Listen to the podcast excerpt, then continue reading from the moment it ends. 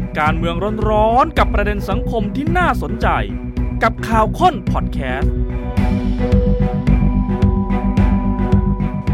สวัสดีค่ะข่าวค้นบทข่าวของมาดามจิมมี่ครับดลินสิครับดราม่าส.ส.ก้าวไกลมีพฤติกรรมคุกคามทางเพศในมุมของคณะกรรมการบริหารพรรคและคณะกรรมการวินัยของพรรคก้าวไกลเนี่ยยังไม่จบนะครับคือถึงแม้ส.ส.วุฒิพงษ์ทองเหลาปราจีนบุรีก็ในทางกลไกของพรรคก็ถือว่าจบแล้วเพราะขับออกไปแล้วแต่ว่าส.ส.ปูอัดชยามพวานมั่นเพียรจิตจอมทองกรุงเทพเนี่ยมติออกมามันไม่พอที่จะขับออกก้าวไกลก็เลยใช้วิธีว่าอะถ้าอย่างนั้นคุณแถลงขอโทษแสดงความรับผิดชอบออกมาแถลงเอาไม่จบอีกพร้อมที่จะเยียวยาผู้เสียหายปรากฏว่าคำแถลงของส.ส.ปูอัดบางคนบอกเจ็บนี้รถปูอัดจริงๆเพราะว่าแม้แต่หัวหน้าพรรคยังบอกไม่สำนึกแล้วเตรียมจะประชุมกรรมการบริหารอีกรอบว่าแบบนี้เนี่ยคุณทำตามที่เราร้องขอเป็นเงื่อนไขไว้ไหมเราอาจจะได้เห็นการโหวตอีกสักทีนึงไหมล่ะมีสิทธิ์ที่หัวหน้าพรรคอย่างคุณชัยธวัฒน์จะเรียกประชุมในระดับกรรมการบริหารพรรคและอาจจะประชุมร่วมกับส.ส.เพื่อขับออกอีกรอบนึงเอาให้คะแนนเสียงเนี่ยมาถึง3ใน4ให้ได้เป็นไปได้ไหมที่จะเป็นอีกหนึ่งคนที่จะขับออกเดี๋ยวค่อยๆไล่กันไปกับสถานการณ์วันนี้แน่นอนไฮไลท์สำคัญในอยู่ที่การแถลงของส.ส.ปูอัดแต่ว่าการที่ส.ส.ปูอัดแถลงเมื่อวานเขาบอกให้เวลา3วันขอเวลา3วันแต่พรรคก้าวไกลบอกไม่ได้ต้องแถลงทันทีเพราะว่าตั้งแต่เช้าเนี่ยมีหนังสือของพรรคก้าวไกลเผยแพร่ออกมาพูดถึงเงื่อนไขให้ส.ส.ปูอัด4ข้อที่ต้องทำตามนี้นะครับ1คือแถลงยอมรับและขอโทษในทางสาธารณะกับผู้เสียหายทั้ง3คนอย่างจริงใจภายในวันเสาร์ที่4พฤศจิกายนนี้นะก็คือต้องให้เสร็จภายใน 1-2 วันนี้2คือให้ชดเชยความเสียหายตามสมควรแก่ผู้เสียหายทั้ง3คนภายในระยะเวลาอันสมควรโดยกำหนดให้ต้องแจ้งหลักฐานการดำเนินการที่คุณได้เยียวยาไปแล้วเนี่ยแจ้งกลับมาที่คณะกรรมการบริหารด้วย3คือต้องยุติการก่อความเสียหายต่อผู้เสียหายทั้ง3คนทั้งทางตรงและทางอ้อม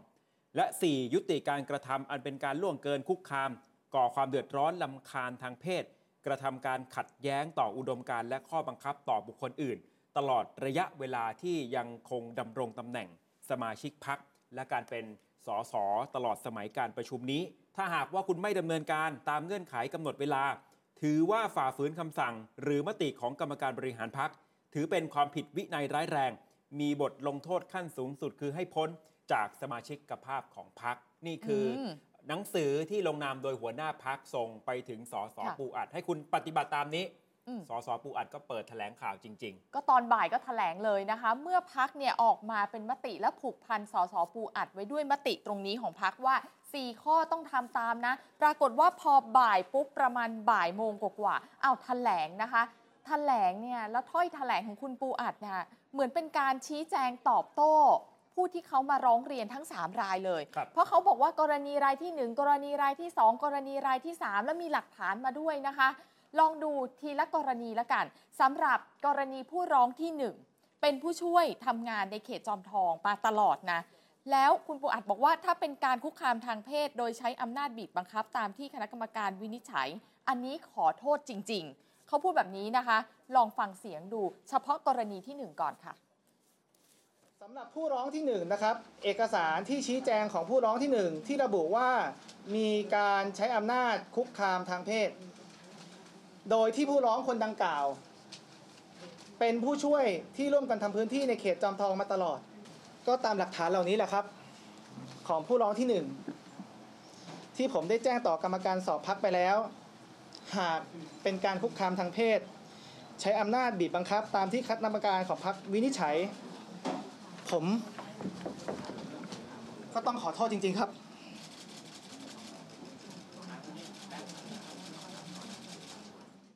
ี่ยเขาก็พูดถึงกรณีที่1ครับพอมากรณีที่2นะคะคุณปูอัดบอกว่ากรณีที่2ที่บอกว่ามีรูปถ่ายตอนที่ผูกเน็กไทตอนอยู่ด้วยกัน2-2ในห้องพักขออธิบายหน่อยว่ารูปนี้เนี่ยจัดทำขึ้นเป็นคอนเทนต์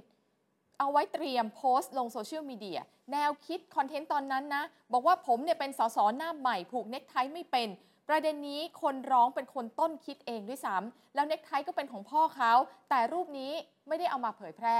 เขาถึงเอามาเป็นหลักฐานนะส่วนหลักฐานสลิปโอนเงินบอกว่าเป็นการโอนเพื่อปิดปากอันนี้ชี้แจงว่าเป็นเงินเดือนตามที่ตกลงกันไว้ก็ต้องขอโทษแล้วก็พร้อมยอมรับในมติพรรคฟังเสียงค่ะสำหรับผู้ร้องคนที่2นะครับที่อ้างว่าผมได้แอบถ่ายรูประหว่างผูกเนคไทอยู่ระหว่างอยู่ด้วยกัน2คน2ต่อ2ในห้องพักเป็นการคุกคามทางเพศขอชี้แจงว่ารูปดังกล่าวจัดทำขึ้นเพื่อเป็นคอนเทนต์เตรียมไว้สำหรับลงโซเชียลมีเดียโดยมีแนวคิดว่าเราเป็นสสหน้าใหม่ที่ผูกไทยไม่เป็นซึ่งคนที่เป็นคนคิดคอนเทนต์นี้ก็คือผู้ร้องคนที่2ส่วนในของสลิปเงินที่ออกมาในส่วนสู่โซเชียลมีเดียที่หลายคนอาจจะเห็นก็มีการตีความว่าผมให้ไปเพื่อปิดปากนั้นผมขอชี้แจงว่าเป็นเงินเดือนตามบันทึกข้อตกลงร่วมงานหากรูปดังกล่าวที่แจ้งไปข้างต้นถือว่าเป็นการคุกคามทางเพศตามที่คณะกรรมการของพรรควินิจฉัยและสลิปโอนเงินดังกล่าวดูเป็นการโอนเงินเพื่อกลบเกลื่อนความผิดผมก็ต้องขอโทษจริงๆครับตอนท้ายๆของแต่ละกรณีก็จะลุกขึ้นมาแล้วก็โค้งขอโทษนะคะส่วนกรณีที่3ค่ะผู้ร้องกรณีที่3อ้างว่ามีการแตะเนื้อต้องตัวขอชี้แจงว่าเวลาลงพื้นที่อาจจะมีการแตะตัวกับคนอื่นค่อนข้างมากอยู่แล้วไม่มีเจตนาเป้าประสงค์ทางเพศเลยอาจจะผิดพลาดที่คิดไม่รอบคอบถ้าการกระทำนี้ทำให้รู้สึกไม่สบายใจต้องขออภัยและจะระมัดระวังตัวมากขึ้นฟังคำอธิบายของกรณีที่3ค่ะส่วนในกรณีของผู้ร้องที่3ที่ร้องเรียนว่าผมได้แตะเนื้อต้องตัวเป็นการคุกคามทางเพศผมขอชี้แจงว่าผมทราบตัวเองดีว่าเวลาลงพื้นที่หรือเวลาอื่นๆผมมีการสัมผัสตัวคนอื่นที่ค่อนข้างมากแต่ผมไม่ได้มีเจตนาที่จะสัมผัสตัวใครก็ตามเพื่อเป้าประสงค์ทางเพศหากผมผิดพลาดที่อาจเป็นตรงที่ผมนี่ไม่ได้คิดให้รอบคอบถึงขอบเขตเหล่านี้ให้ดีพอผมต้องขออภัยมาณที่นี้อีกครั้งครับหากการกระทำของผมทำให้ผู้ร้องรู้สึกไม่สบายใจและผมอาจจะไม่ได้เปิดโอกาสให้ผู้ร้องสามารถสะท้อนความรู้สึกถึงความไม่สบายใจนั้นออกมาได้มากพอผมก็ต้องขออภัยและจะระมัดระวังตัวมากขึ้นนี่นะคะก็ทุกครั้งที่มีการขอโทษก็ลุกขึ้นมาโค้งคำนับค่ะแล้วในตอนท้ายเนี่ยก็บอกว่าเคารพในการตัดสินใจของพรรคฝากสื่อมวลชนประชาชนช่วยพิจารณาตามเอกสารหลักฐานตรงนี้ด้วยที่เขาเอามาด้วยเนี่ยว่าเป็นพฤติกรรมคุกคามทางเพศแล้วมันเข้าข่ายไหมและสสปูอัดนะคะก็กล่าวขอโทษที่ทำให้พรรคมีรอยร้าวขอโทษประชาชนในพื้นที่ที่เพิ่งนำหลักฐานออกมาชี้แจงนะคะจุดสังเกตอยู่ตรงนี้ค่ะว่าตลอดเวลาการแถลงข่าวของสสปูอัดเนี่ยถึงแม้ว่าตัวเขาเองคือเขาบอกว่าเขายอมรับมติพรรคจริงๆนะแต่ความพยายามในการนำหลักฐานมาชี้แจงว่าส่วนตัวไม่มีพฤติกรรมคุกคามทางเพศสำหรับผู้เสียหายทั้ง3รายเนี่ยมันคืออะไร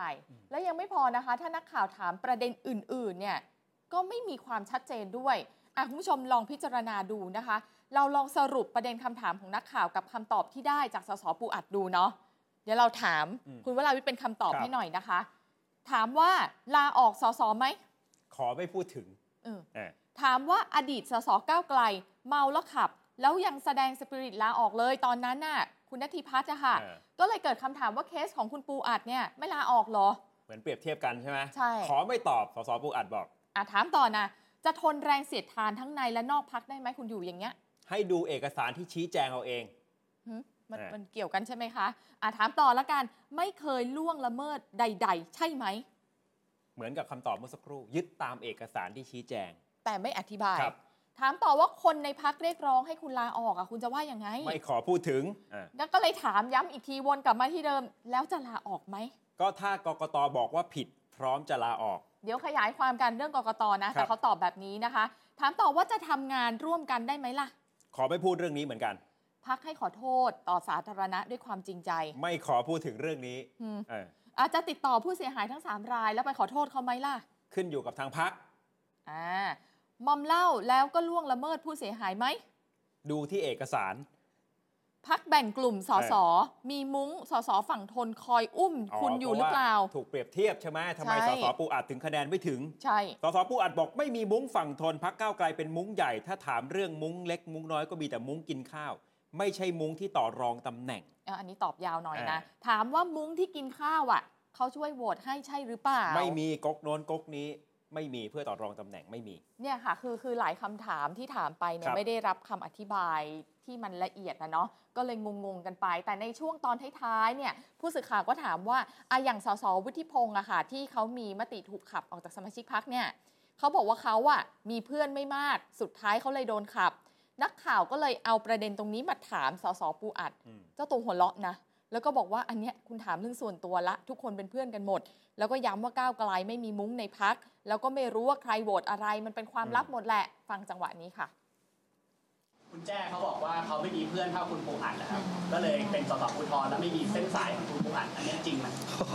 ผมคำถามคืออย่างนี้เดี๋ยวอย่างนี้ครับคืออันนี้คือถามแบบเรื่องส่วนตัวแล้วนะเพราะนั้นทุกคนเป็นเพื่อนกันหมดแหละครับเป็นเพื่อนเป็นพี่เป็นน้องกันหมดเนอะแล้วก็ผมยืนยันอีกหนึ่งครั้งมันไม่มีมุ้งในพรรคไม่มีมุ้งในพรรคผมยืนยันแทนพรรคก้าวไกลตรงนี้ได้เลยในขณะเป็นผู้ถูกร้องก้าวไกลเป็นมุ้งใหญ่มุ้งใหญ่คือการทำงานร่วมกันที่หลากหลายในแต่ละประเด็นที่ทุกคนสนใจก้าวไกลก็พยายามขับเคลื่อนตรงนี้เพราะฉะนั้นเนี่ยในส่วนเรื่องของมุ้งผมชี้แจงอีกหนึ่งครั้งนะครับไม่มีมุ้งที่พยายามจะขับเคลื่อนทุกคนก็คงโหวตตามที่ทุกคนเห็นตามสมควรที่เขาตัดสินใจกันเพราะฉะนั้นเนี่ยวันนี้ผมก็ยังยืนยันว่าผมก็ไม่รู้หรอกครับว่าใครโหวตอะไรบ้างมันเป็นหลังจากที่แถลงที่ทำการของสสในเขตจอมทองของสสปูอัดเนี่ยนะครับก็ไปเดินทักทายประชาชนในเขตเลือกตั้งของตัวเองก็ไปขอโทษไปชี้แจงมีไปโค้งคำนับอีกหลายครั้งเหมือนกับตอนที่แถลงเมื่อสักครู่นี้เนี่ยดูบรรยากาศเห็นไหมคือพยายามจะส่งสารของทางฝ่ายตัวเองออกไปด้วยนะครับแต่ว่าวันนี้หลายๆเนื้อหาเนี่ยไม่จบในมุมของหัวหน้าพรรคแต่เราไปฟังหนึ่งในผู้เสียหายที่ผู้สื่อข่าวเนชั่นได้พูดคุยเขารู้สึกอย่างไรกับคำแถลงของสสปูอัดผู้เสียหาย3คนครับแล้วหนึ่งในนั้นเขาเปิดเผยกับทีมข่าวของเนชั่นนะคะแต่ขออนุญาตนะคุณผู้ชมมาเป็นตัวหนังสือแทนคำพูดเขาละกันค่ะเขาบอกแบบนี้หลังจากฟังแถลงแล้วเนี่ยจริงๆเนี่ยไม่กล้าฟังแถลงเองด้วยซ้ำแต่เพื่อนมาเล่าให้ฟังพอเพื่อนเล่าให้ฟังจบปั๊บเสียใจอะแล้วก็ตกใจมากที่เหมือนกับว่าตัวเขาอะบีบให้หนูต้องพิสูจน์ความจริงว่าเขาเนี่ยทำผิดจริงๆมันเหมือนเรื่องมันไม่จบอะนี่ความในใจของหนึ่งในผู้เสียหายแต่ว่าที่จะเป็นประเด็นใหญ่ต่อไปแล้วอนาคตของสสปูอัดก็ไม่แน่ว่าจะถูกขับออกจริงๆหรือเปล่าเพราะว่าหัวหน้าชัยธวัฒน์เนี่ยฟังอยู่อย่างละเอียดแล้วก็โพสต์ Facebook ยาวสรุปสาระสำคัญก็คือสสปูอัดไม่สำนึกและเตรียมจะเรียกประชุมใหม่อีกครั้งหนึ่งอาจจะถึงขั้นขับออกนะครับคุณชัยธวัฒน์12ข้อนะไล่มาตั้งแต่แม้ว่าคุณชัยยามภวานจะแถลงน้อมรับมติของพรรคและขอโทษแต่ว่าดูแล้วไม่ได้สำนึกหรือยอมรับว่าพฤติการของตนเข้าข่ายทุกคุกคามทางเพศแม้แต่น้อยข้อ2คุณชัยธวัฒน์บอกคุณชัยยามภวานยังนำข้อความของผู้เสียหายรายที่1มาแสดงต่อสาธารณะโดยเจตนาจะแสดงให้เห็นว่าตนกับผู้เสียหายเนี่ยมีความสัมพันธ์อันดีต่อกันเป็นเรื่องของความยินยอมข้อ3คุณชัยยามภวานได้แสดงข้อมูลแสดงให้เห็นว่าการถ่ายรูปและคลิปของผู้เสียหายรายที่2ไม่น่าจะถือว่าเป็นการคุกคามทางเพศแล้วก็สุดท้ายคุณชัยยามภวานยืนยันว่าตนเองแตะเนื้อต้องตัวผู้อื่นเป็นประจำและการแตะเนื้อต้องตัวไม่ได้มีเจตนาหรือเป้าประสงค์ทางเพศเนี่ยหัวหน้าชัยธวัฒน์จับประเด็นครบถ้วนตามที่คุณชัยยามภวานแถลงเป๊ะจริงและความเห็นของคุณชัยธวัฒน์ก็คือคุณชัยยามภวานเนี่ยพยายามแสดงหลักฐานเพื่อสื่อว่าการล่วงเกินทางเพศต่อผู้เสียหายรายที่1เกิดขึ้นโดยที่อีกฝ่ายไม่เคยแสดงอาการไม่ยินยอมแต่ว่าเรื่องนี้คณะกรรมการบริหารพิจารณาแล้วเห็นว่าการล่วงเกินทางเพศเกิดขึ้นในจังหวะที่ผู้เสียหายอยู่ในสภาพมึนเมาย่อมไม่อยู่ในสถานะที่สามารถให้การยินยอมหรือไม่ยินยอมได้แล้วนอกจากนี้คุณชัยยามภวานยังมีพฤติกรรมส่อเจตนาไม่บริสุทธิ์โดยการพาผู้เสียหายไปที่คอนโดมิเนียมของตัวเองคุณชัยธวัฒน์บอกว่าแม้ความสัมพันธ์ระหว่างคุณชัยยามภวานกับผู้เสียหายทั้งก่อนและหลังเหตุการณ์ล่วงเกินทางเพศจะดูเป็นปกติหรือดีต่อกันแต่ผู้เสียหายรายที่1ไม่เคยยินยอมให้คุณชัยยามภวานมีเพศสัมพันธ์ด้วยอีกเลยซึ่งการมีเพศสัมพันธ์ย่อมต้องได้รับความยินยอมจากอีกฝ่ายการมีความสัมพันธ์ที่ดีต่อกันไม่ได้หมายความว่าฝ่ายชาย สามารถจะมีเพศสัมพันธ์กับฝ่ายหญิงได้ตามใจชอบนอกจากนี้ความสัมพันธ์อันดีอาจจะเกิดจากการความต้องการทำงานร่วมกันร่วมกับพรรคร่วมกับสสในอนาคตซึ่งเมื่อคุณชยามพวานเป็นสสเขาก็ได้ลดการมอบหมายงานให้ผู้เสียหายรายที่1หลังจากที่ผู้เสียหายรายที่2เข้ามาเป็นทีมงานของตนเนี่ยมันมีลักษณะของการให้คุณให้โทษเพิ่มงานได้ลดงานคนนี้ได้คุณชัยธวัฒน์บอกว่าสำหรับกรณีผู้เสียหายที่2เนี่ยมันฟังไม่ได้ว่าเป็นการคุกคามทางเพศอันนี้อาจจริงคณะกรรมการบริหารก็เห็นตรงนี้แต่กรรมการบริหารพิจารณาจากข้อเท็จจริงว่าขณะที่คุณชยามพวานเป็นสสเนี่ยยังชักชวนผู้เสียหายรายเนี้ยไปต่างจังหวัดกันแบบ2 ต่อ 2ถึง2ครั้งไม่ได้เกี่ยวกับงานหน้าที่ความรับผิดชอบแล้วผู้เสียหายก็ปฏิเสธทั้ง2ครั้งส่วนผู้เสียหายรายที่3คุณชยามพวานมีพฤติกรรมพยายามจะเข้าหาพยายามจะไปเข้าไปพูดคุยทำให้เขารู้สึกว่าถูกคุกคามทางเพศสุดท้ายก็ลาออกหลังจากทำงานได้ไม่ถึง1เดือนโดยสรุปแล้วคณะกรรมการบริหารพรรคพิจารณาทั้งพฤติการและข้อเท็จจริงคือผู้เสียหายทั้งหมดมีสถานะเป็นอาสาสมัครเป็นผู้ช่วยของคุณชยามพวานด้วยความที่คุณชยามพวานมีอำนาจหรือสถานะเหนือกว่าผู้เสียหายสามารถให้คุณให้โทษส่งผลต่อความสัมพันธ์ที่ดีระหว่างคุณชยามพวานกับผู้เสียหายในระยะเวลาหนึ่งอาจจะเกิดจากปัจจัยด้านสถานะการจ้างงานความมั่นคงทางรายได้หรือความที่ผู้เสียหายเนี่ยต้องการทำงานร่วมกับพรรคร่วมกับสสของพรรคอันนี้เป็นประเด็นใหญ่และประเด็นที่คุณชัยธวัฒน์พยายามชี้ก็คือคนทั้ง3คนเนี่ยเขาเป็นอาสาสมัครแบบนี้มันส่งผลเสียหายร้ายแรงต่อระบบอาสาสมัครของพรรคมันทำให้การทำงานอาสาสมัครหรือทีมงานของพรรคไม่ปลอดภัยซึ่งมันต้องเป็นพื้นที่ปลอดจากการถูกคุกคามแล้วคุณชัยธวัฒน์บอกว่าเดี๋ยวจะเรียกประชุมกรรมการบริหารพรรคดูซิว่าที่ทำหนังสือไปเนี่ยเป็นไปตามเงื่อนไขไหมถ้ากรรมการบริหารบอกว่ายังไม่ใช่ก็จะอาจจะเรียกประชุมสสร่วมกับกรรมการบริหารเพื่อจะขับออกอีกครั้งหนึ่งโอ้โหมหารอดไปแล้วครั้งแรกไม่ถึง3 ใน 4ดูจากการแถลงวันนี้ในมุมของหัวหน้าชัยธวัฒน์เนี่ยไม่สำนึกอาจจะเรียกประชุมอีกครั้งหนึ่งหัวหน้าพูดแบบนี้แล้วนะคะแน่นอนคงจะได้เห็นความคืบหน้าเร็วๆนี้แน่นะคะณตอนนี้เดี๋ยวคุยกับคนก้าวไกลหน่อยค่ะคุณภัคขมลหนุนอนันต์นะคะโฆษกพรรคก้าวไกลตอนนี้อยู่ในสายกับเราแล้วสวัสดีค่ะคุณลิซ่าค่ะสวัสดีค่ะสวัสดีทั้งสองท่านค่ะครับคุณลิซ่าครับในฐานะเพื่อนสสก่อนก็แล้วกันไม่ต้องตอบในฐานะโฆษกก็ได้นะฟังคุณชยามพวานแล้วรู้สึกหรือคิดเห็นยังไงครับก่อนหน้านี้นะคะก่อนตั้งแต่เมื่อวานจนถึงวันนี้ก่อนที่เขาจะมีการแถลงข่าวเนี่ยการให้สัมภาษณ์ของเจ้าเนี่ยก็จะบอกว่าเราคาดหวังจิตสำนึกเราคาดหวังความรับผิดชอบต่อส่วนรวมต่อสังคมแต่พอการแถลงข่าวเกิดขึ้นและจบลงเนี่ยจะคงไม่สามารถที่จะพูดแบบนั้นได้แล้วเพราะมันชัดเจนที่สุดว่าเขาไม่ได้มีการแสดงให้เราเห็นเลยว่าเขามีจิตสำนึกว่าเขามีความพยายามที่จะรับผิดชอบต่อสังคมนะคะคือมันคงเลยคำว่าผิดหวังมันคงเลยคำว่าเสียใจไปแล้วล่ะแต่แค่มันรู้สึกว่าเราไม่คาดคิดดีกว่าสำหรับบุคคลคนหนึ่งอะค่ะที่เขาไม่สามารถพูดขอโทษด้วยความจริงใจได้ซึ่งจริงๆแล้วการที่มีเสียงไม่ถึง3 ใน 4คนที่อาจจะไม่ได้ลงมติให้ขับออกเนี่ยก็ด้วยเพราะมันมีเงื่อนไขว่าถ้าไม่ถึงขั้นขับเนี่ยคุณต้องทำตามเงื่อนไขเหล่านี้ถูกไหมครับมันเป็นปัจจัยในการพิจารณาของสสในการลงมติวันนั้นด้วยโดยเฉพาะกลุ่มที่ไม่ขับออกสำหรับคุณชยามพวานถูกต้องไหมครับยังไงนะคะมีเงื่อนไขที่ต้องทำตามหมายถึงว่าเพราะว่าคือในที่ประชุมวันนั้นเนี่ยเราได้บอกโจทย์เอาไว้ว่าถ้ากรณีที่คุณไม่ได้ถูกขับออกเนี่ยคุณมีเงื่อนไขนะว่าคุณจะต้องไปแถลงขอโทษด้วยความสำนึกแล้วมันก็อาจจะเป็นเหตุผลที่ทำให้สสบางคนซึ่งเป็นจำนวนน้อยไม่ได้โหวตขับคุณชยามพวานเพราะมีเงื่อนไขตรงนี้ที่ทำให้เขาต้องปฏิบัติตามถูกไหมครับ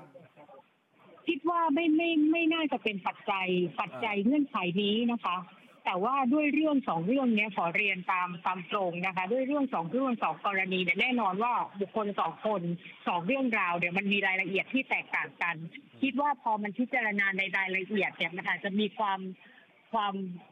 การตัดสินใจของแต่ละคนเนี่ยมันไม่เท่ากันแต่ด้วยเงื่อนไข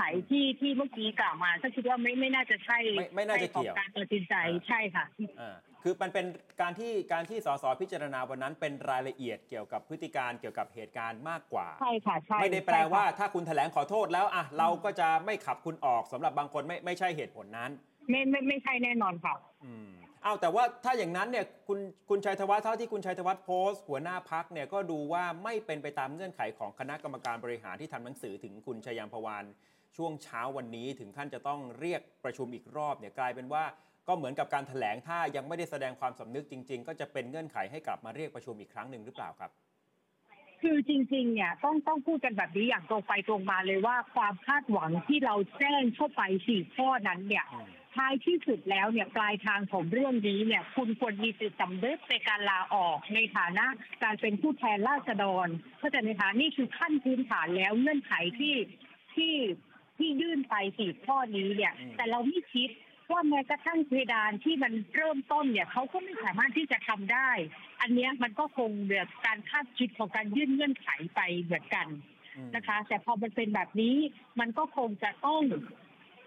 มีการพิจารณาโทษใหม่สูงสุดอีกครั้งนะคะแล้วมันยังต้องใช้เสียง3ใน4อยู่ไหมคะจะเข้าไปโหวตกันอีกมันต้องเป็นระเบียบเดิมค่ะเพราะว่ามันเป็นระเบียบที่กำหนดไว้ครับคือมันล้อไปกับรัฐธรรมนูญอยู่แล้วใช่ค่ะตอนนี้ในระดับกรรมการบริหารพรรคมีการเรียกประชุมอีกรอบหนึ่งหรือยังครับหลังจากที่ดูที่คุณชัยธวัฒน์โพสต์เอาไว้เนี่ยครับเอาเฉพาะระดับกรรมการบริหารก่อนน่าจะรอให้ครบเงื่อนไขคือวันที่4นะคะแล้วเดี๋ยวเขาก็คงจะมีการเรียกประชุมอีกครั้งแล้วก็กำหนดถ้าเกิดว่ายังไม่มีการเปลี่ยนแปลงจุดยืนหรือว่าท่าทีของคุณปวดไม่เปลี่ยนแปลงเนี่ยก็คงจะต้องเป็นไปตามที่คุณชัยธวัฒน์แจ้งในโพสต์ไปค่ะครับคุณภคมลขอทบทวนอีกครั้งหนึ่งวันประชุมวันนั้นเนี่ยตกลงการโหวตเป็นการโหวตอย่างเปิดเผยคือทุกคนเห็นว่าใครยกมือแล้วก็นับมือกันถูกไหมครับใช่ค่ะเป็นการขอบอกแบบนี้ว่าเป็นไม่ใช่การโหวตลับโอเคโหวตแบบเปิดเผยให้เห็นแต่ว่าขอให้อยู่เป็นความลับในที่ประชุมนี้เท่านั้นก็ควรจะเป็นเช่นนั้นแต่สำหรับบางคนที่อาจจะออกมาแสดงจุดยืนท่าทีในการโหวตเช่นคุณไอติมเมื่อวันก่อนเพราะกรณีมันมีข้อกล่าวหาคุณไอติมว่าคุณไอติมไปโหวตช่วยสสชยามพวานคุณไอติมก็เลยต้องเปิดเผยและคุณไอติมก็บอกขออภัยที่ต้องเปิดเผยเพราะว่ามันเสียหายที่มีคนไปกล่าวหาเนี่ยแล้วก็วันนี้ก็จะเห็นมีสสทิศนาที่ออกมาพูดถึงจุดยืนในการโหวตหรือก่อนหน้านี้ก็มีอีกหลายคนตกลงว่ามันเป็นข้อตกลงที่ชัดเจนขนาดไหนว่าจะไม่มาพูดเรื่องว่าใครโหวตอย่างไรนอกที่ประชุมนะครับมันไม่ได้เป็นข้อตกลงที่คือบรรยากาศวันนั้นเนี่ย6ชั่วโมงเนี่ยถ้าต้องเรียนทั้ง2ท่านตรงๆนะคะว่ามันเป็นบรรยากาศที่สำหรับโซนนะคนอื่นก็ไม่รู้มันเป็นบรรยากาศที่น่าอึดอัดแล้วก็มันก็เครียดเนาะมันก็มีการซักถามมีการถามกันจนโดนสิ้นข้อสงสัยและนำไปสู่การโหวตนะคะซึ่งบรรยากาศมันเครียดมัน6ชั่วโมงพี่น้องสื่อมวลชนก็รอกันหน้าห้องอะไรแบบนี้ซึ่งก็รู้สึกว่ามันอึดอัดแต่ว่ามันจะมีบางช่วงบางตอนรายละเอียดบางอย่างที่จะอาจจะไม่แน่นเป๊ะขนาดนั้นนะคะที่จะจำได้ว่ามันคือข้อตกลงหรือไม่เพราะเวลามันล่วงเลยนานเหลือเกินแต่ด้วยคิดว่าด้วยการปฏิบัติที่สมควรจะเป็นนะคะมันก็ควรทุกอย่างมันก็ควรจะจบในห้องแต่พอมันมีเงื่อนไขมีการตรวจสอบที่มันลึกกว่านั้นก็เข้าใจว่าแต่ละบุคคลจะต้องออกมาแสดงจุดยืนคืออาจจะเป็นการตัดสินใจของแต่ละคนครับคือเท่าที่เห็นเนี่ยถ้าใครโหวตขับออกก็อาจจะเอามาเปิดเผยจุดยืนตรงนี้แต่ว่าก็พยายามจะไม่ไปพาดพิงเพื่อนสสด้วยกันว่าใครโหวตอย่างไรถ้าใครอยากจะเปิดก็เปิดของตัวเองถูกไหมครับน่าจะเป็นลักษณะนั้นมากกว่าเท่าที่เห็นตอนนี้ค่ะตัวเองเนี่ยก็พยายามที่จะระวัดระวังเพื่อที่ไม่ให้พาดพิงผู้อื่นเหมือนกันนะคะเราก็คือว่าการแสดงออกการลงมติของแต่ละคนเราก็ต้องเคารพคุณลิซ่าค่ะการที่สสปูอัดเอาหลักฐานเอาภาพเอาแชทอะไรพวกนี้ออกมาเปิดตอนแถลงข่าวเนี่ยมันจะต้องทำให้คนร้องเรียนทั้ง3คนเนี่ยเขาถูกกระทบไปด้วยไหมอ่ะมันแน่นอนอยู่แล้วเพราะว่านี่คือสิ่งที่พื้นฐานที่สุดที่ตัวเขาเองก่อนที่จะแถลงข่าวและนำสิ่งเหล่านี้มาพูดกับสาธารณะเขาน่าจะหยุดคิดสักนิดนึงนะคะ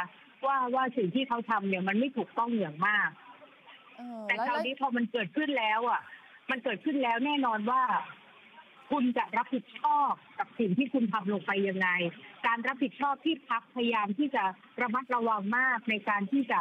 แถลงข่าวหรือให้สัมภาษณ์เนี่ยเราระมัดระวังมากนะคะที่จะเซฟผู้เสียหายผู้ร้องทั้งหมดแต่คุณกลับกลายเป็นแม้กระทั่งการพิจารณาของเพื่อนสมาชิกแม้กับไม่เข้าเกณฑ์การขับแต่100 กว่าเสียงนะคะเห็นตรงกันว่าพฤติกรรมนี้เป็นพฤติกรรมการคุกคามทางเพศคุณยังไม่มีคำขอโทษเลยแล้ววันนี้คุณจะทำสิ่งนั้นซ้ำลงไปเพื่อตอกย้ำอ่ะเราคิดว่ามันเกินที่จะรับไหวอ่ะมันเกินที่จะเรียกร้องคำขอโทษแล้วอ่ะคุณต้องรับผิดชอบที่มันมากกว่านั้นแล้วก็การรับผิดชอบที่คุณพอจะนึกออกที่ทำได้คุณควรทำให้มันเร็วที่สุดอ่ะคุณลิซ่าถ้าหากว่าการเรียกร้องไปที่สสปูอัดอาจจะไม่เป็นผลเพราะว่าจริงๆเรื่องให้แสดงความรับผิดชอบก็คงอาจจะได้คุยกันก่อนจะเข้าประชุมเมื่อวันก่อนแล้วเนี่ยนะครับถ้าสมมุติมันมีการโหวตอีกครั้งหนึ่งคุณลิซ่าคิดว่าผลมันจะแตกต่างไปจากเดิมไหมในเมื่อไปกดดันสสปูอัดไม่ได้คุณลิซ่าจะส่งสารถึง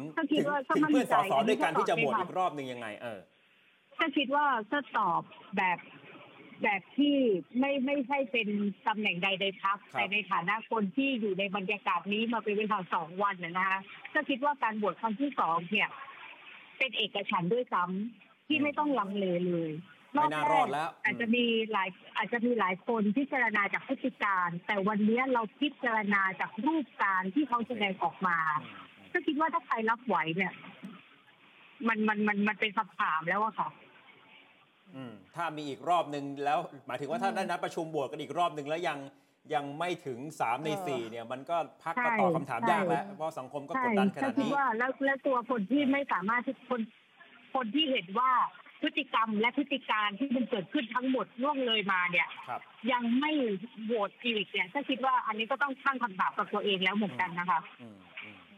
ครับอ่ะโอเคครับขอบคุณมากครับคุณลิซ่าครับ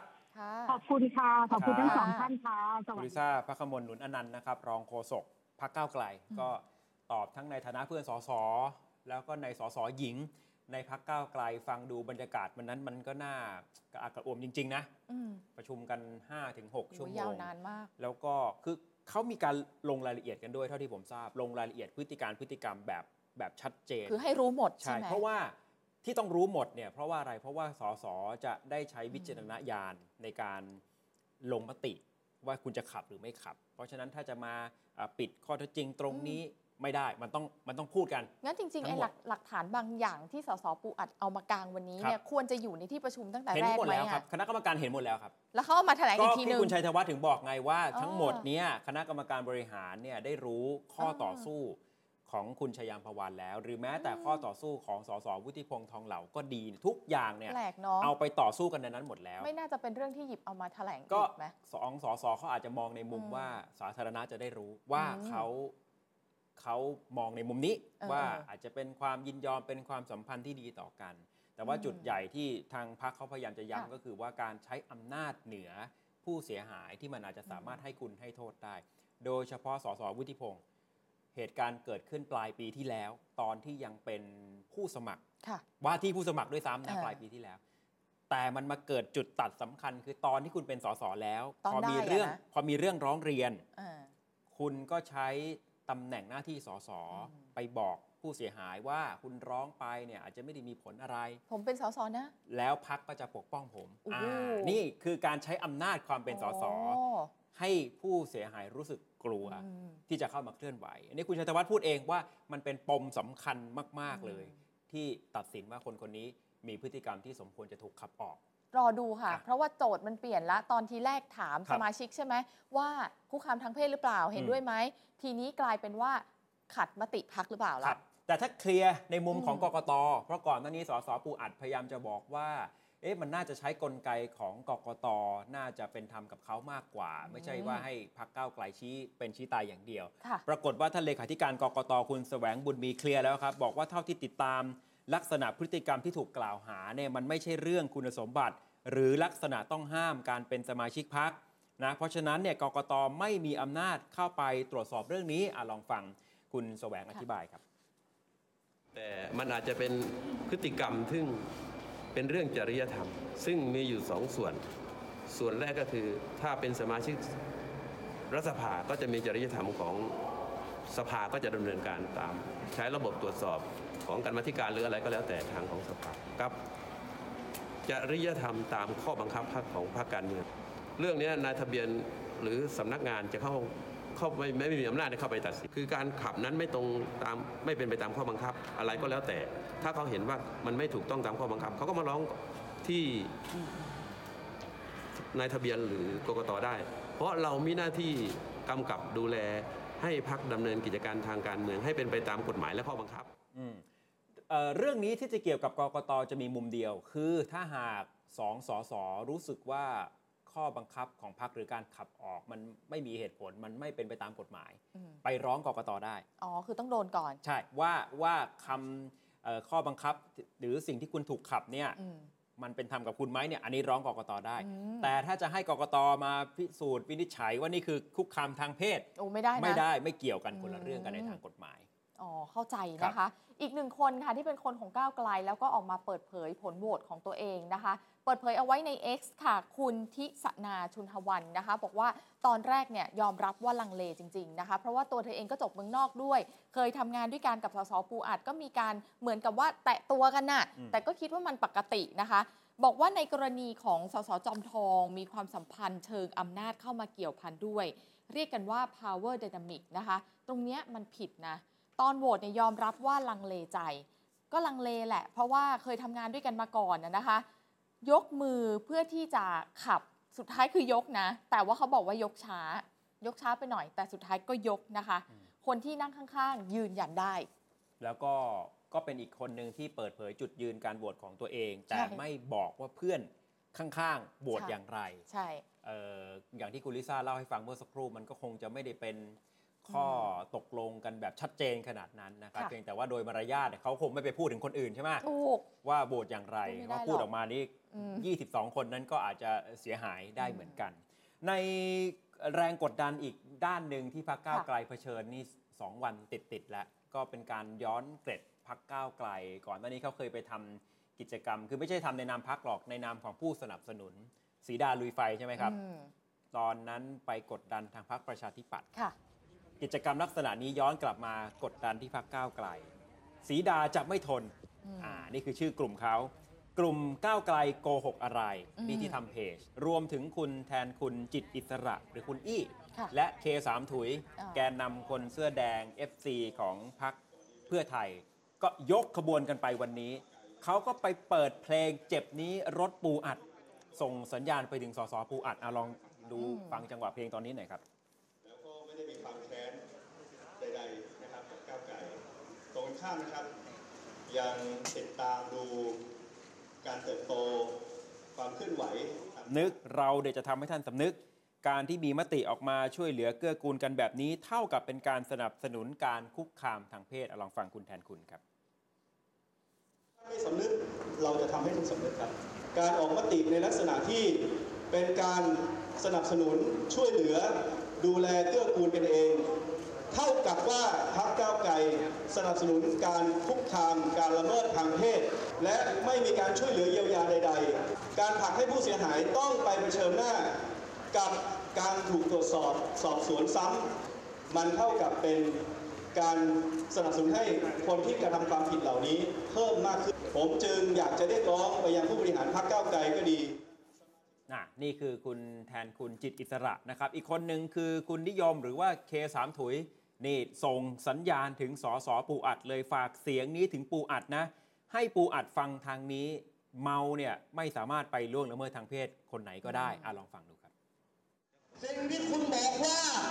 เหตุการณ์ที่มันเกิดขึ้นเป็นเพราะคุณเมา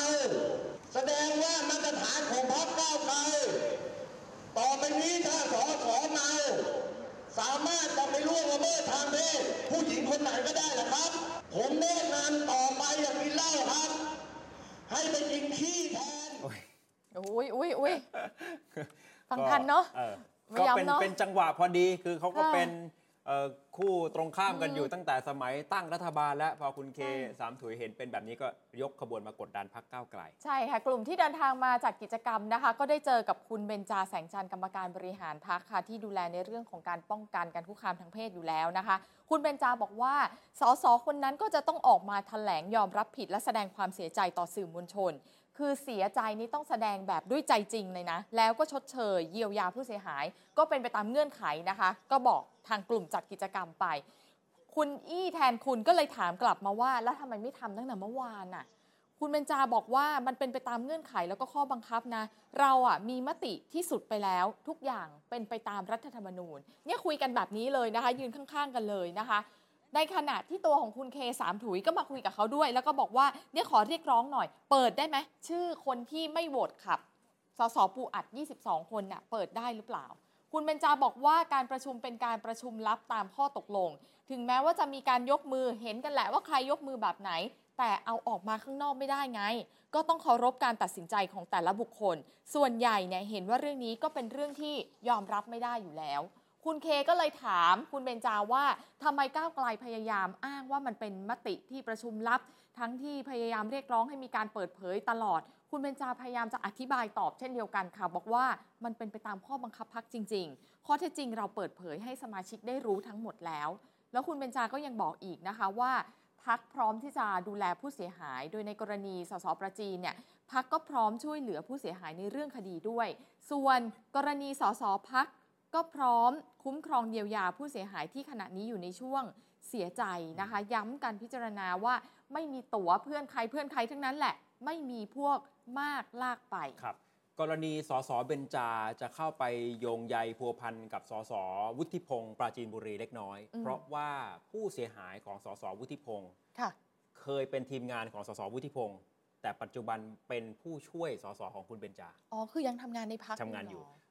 คุณวุฒิพงศ์ถึงกล่าวหาคำหนึ่งว่ามันมีความขัดแย้งมีปัญหากับกรรมการบริหารพรรคแต่คุณชัยธวัฒน์พยายามจะบอกว่ามันไม่เกี่ยวและตอนโหวตคุณเบญจากรณีสสวุฒิพงศ์นะคุณเบญจาขอใช้สิทธิ์งดออกเสียงเพราะจะได้ไม่ถูกมองว่ามันเป็นความขัดแย้งก็ในเมื่อคนใกล้ตัวคุณเบญจาคือผู้เสียหายแต่ว่าคะแนนโหวตคุณวุฒิพงศ์มันถึงอยู่แล้วไงก็ถึงก็ช่วยไม่ได้ใช่ไหมคุณเบญจาไปคนเดียวเพราะว่าจะได้ไม่ต้องมีเรื่องมาคอระหาว่าเป็นคู่ขัดแย้งกันแล้วมาโหวตก็ถูกต้องแล้วนะใช่อันนี้ก็จะเป็นข้อโต้แย้งของทางสสวุฒิพงศ์แต่ว่านั้นจบไปแล้วเพราะว่าเขาถูกขับออกไปแล้วก็เหลือสสปูอัดนี่แหละครับว่าหัวหน้าชัยธวัฒน์จะประชุมกรรมการบริหารพรรคแล้วจะเรียกประชุมสสโหวตอีกรอบหรือเปล่าคุณลิซ่าบอกมั่นใจมากว่าจะโหวตอีกรอบไปไม่เหมือนเดิมแล้ว